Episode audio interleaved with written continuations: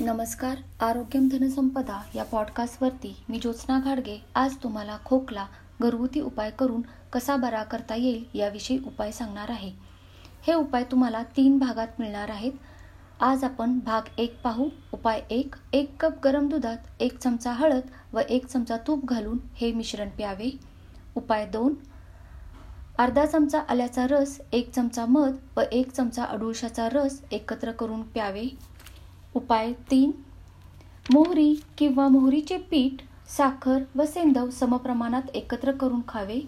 उपाय नंबर चार खडीसाखर लसूण व सेंदव समप्रमाणात एकत्र करून त्यात दुप्पट तूप मिसळून खावे.